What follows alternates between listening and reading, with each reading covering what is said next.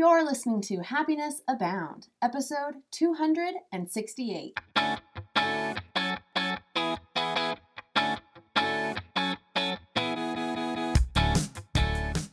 Welcome to Happiness Abound, a podcast dedicated and designed to help those seeking happiness in their lives. Here we'll talk about happiness as gained through habit formation, being inspired by the stories of others, and looking for opportunities of growth and learning. I'm Taylor Proctor. Thanks for tuning in.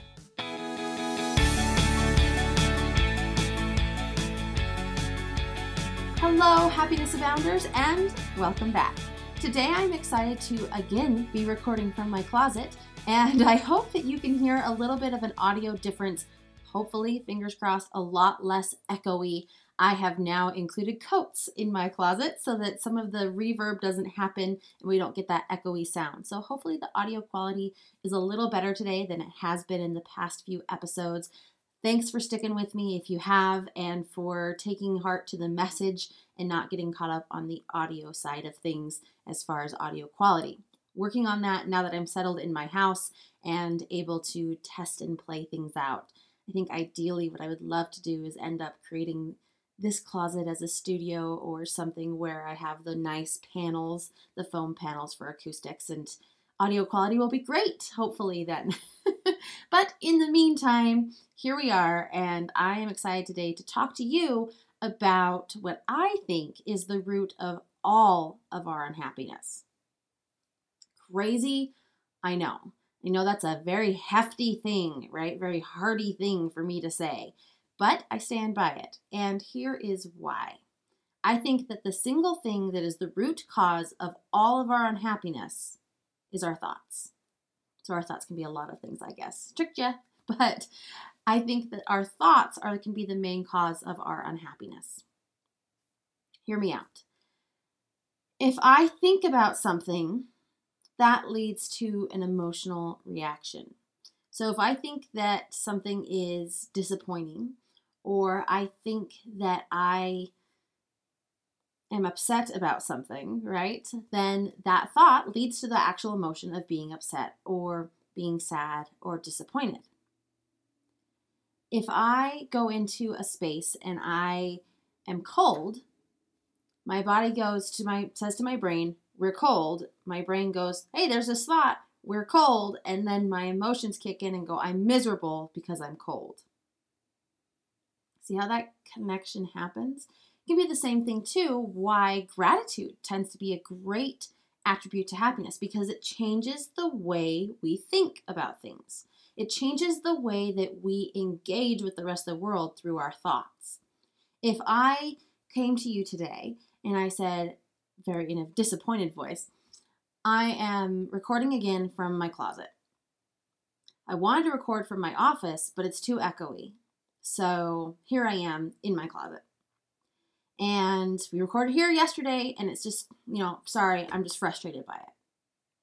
That, that's that's me thinking thoughts, saying them aloud that convey me feeling pretty unhappy, disappointed, frustrated, angry about recording from the closet. Whereas when I can change my thought processes and go, you know what, it's kind of an adventure to be recording from a closet. And I've never had the opportunity to really play with my coats and be grateful for them, but also like I tested out a few things and I was able to spread them out. And so they have like each of them have like a perfect setup of four to six inches in between each one of them. And that is helping the sound. And I really had to play with the placement of the coats to hopefully have a less echoey sound. So I've learned so much about my clothes, about the closet, about the way I want things set up if I'm going to do something like this permanently. I've been able to see that there's a positive of this. And when I can change my thoughts from anger, disappointment, sad, like upset that this has happened, and shift it to something a little bit more grateful, a little bit more like an adventure, an opportunity to learn and to grow. Which tangent, if you have listened to some of my earlier episodes, you know that that is what I am all about. There's an opportunity to learn and to grow in everything. So, side note there, that's part of what helps me is I have been able to transition my thoughts from this angry, upset, frustrated mentality to what can I learn from this and how can I grow from this? So, even in situations as silly and as minute as maybe recording in a closet, right, may have no relation to you in your own life, but I think that there is something to be said about the little things or the big things and how we think about them and how that can impact our happiness or our unhappiness. I'm going to shift it around a little bit more. Let's say that you have issues with your parents or your in laws, and they are going to come and visit. Whew, or you're going to go visit them, right? Holiday season. And so there's this anxiety that surrounds this, this anger that may surround the situation, this disappointment, this setting yourself up and knowing that you're going to be mad, right? What stems those emotions? It's your thoughts about going to your parents' house for the holidays. And your thoughts are saying, oh, they're going to get on my case about how much money I make, or they're going to they're going to get on my case about how I raise my children, or they're going to get on my case about how I'm behaving here, or why I should be engaging in more religious things every week, or whatever it is. But your brain is thinking through all the things that are going to make you upset. Your thoughts are thinking the things that are making you upset or that are making you anxious. Then, guess what? You feel anxious. You feel upset. You feel disappointed. You feel angry. So, the single most, or the single thing that is most important to your happiness is your thoughts about what is happening around you. Now, I am not saying that you can't feel angry and upset, right? We can't understand or know happiness if we don't understand and know sadness, right? And all of the accompanying emotions around happiness and all the accompanying emotions around sadness, right? We have to have that 50 50. And that's fine. That's life. That's being a human being. But if you can take those emotions, those potentially, I'm going to air quote here, negative emotions, and change how you think about them, suddenly they are not as impactful, they are not as debilitating as they once were. So, this is something that I think I'd like to go into a lot further, so keep on tuning into the podcasts. Maybe this is something for the new year. I have some fun things cooking up that I'm excited to share. But that is not for today. Teaser, keep on tuning in. but I think that this is something to discuss further. But I wanted to take today to just really highlight how you think about things.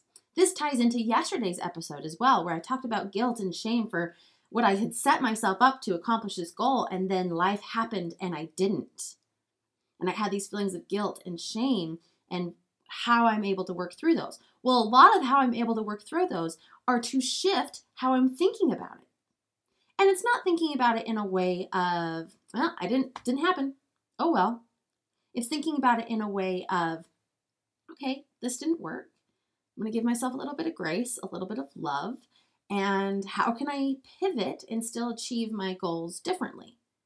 Suddenly, the thoughts of guilt and shame are not centralized there. The thoughts are centralized around growth and learning. Now, I'm not saying that your purpose here is to learn and to grow.